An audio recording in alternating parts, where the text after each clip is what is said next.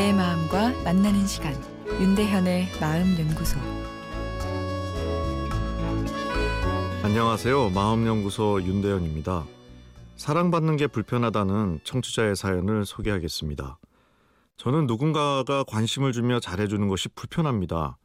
그들이 싫은 게 아니라 아, 그냥 불편하니까 저도 모르게 피하게 되는데 제 스스로도 왜 이러는지 이유를 모르겠습니다.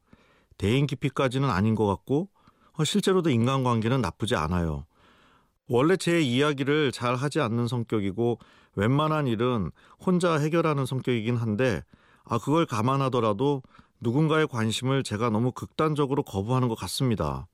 어릴 때 바쁜 엄마에게 미안해서 엄마의 관심을 받지 않으려 했던 게 원인인가 등 생각은 많으나 정리가 되지 않습니다.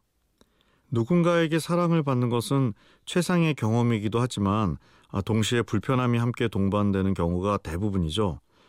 받은 만큼 나도 해줘야 하는 책임감도 생기게 되고 상대방에게 맞추기 위해 내 자유로움을 희생시키는 경우도 발생하게 되기 때문입니다. 관계가 가까워질수록 친밀감이 주는 기쁨도 커지지만 그만큼 다른 불편함도 증가하게 되는 거죠. 아, 그래서 그런 불편함이 친밀감이 주는 기쁨보다 커지게 되면 관계는 삐걱거리게 되고 때로는 헤어지게 되는 경우까지 생깁니다. 그래서 다시는 누굴 만나지 말아야지 하는 마음을 먹기도 하지만 아, 외로움에 다시 관계를 맺는 것이 대부분의 우리의 인생사입니다. 독특하게 타인과의 관계보다는 혼자 있는 것을 더 편하게 여기는 성격 유형이 있습니다. 아, 그래서 일부러 일도 사람이 없는 야간 업무나 혼자 하는 업무를 선호합니다. 하지만 오늘 사연을 보낸 청취자분은 이런 성격은 아닌 것 같습니다. 사실 이런 성격이라면 주관적으로 불편함이 없기 때문에 고민 사연을 보낸 일도 없죠. 이분은 혼자 있기 좋아하는 특이한 성격이라기보다는 사랑보다는 자유라는 욕구가 더 중요한 분이 아닌가 싶습니다.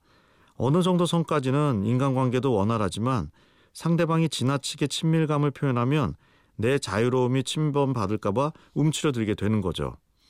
사랑이냐 자유냐는 성향의 문제이기에 정답은 없습니다만 오늘 사연처럼 고민이 된다면 자신이 지나치게 사랑이란 감정을 억압하고 있지 않나 생각해보고 친밀감에 대해 익숙해지는 연습이 필요하겠습니다. 마음이 안 가는데 어떻게 연습하느냐 이런 생각이 들 수도 있지만 행동을 통해 긍정적인 경험을 하면 거꾸로 마음을 바꿀 수도 있습니다. 윤대현의 마음연구소 지금까지 정신건강의학과 전문의 윤대현 교수였습니다.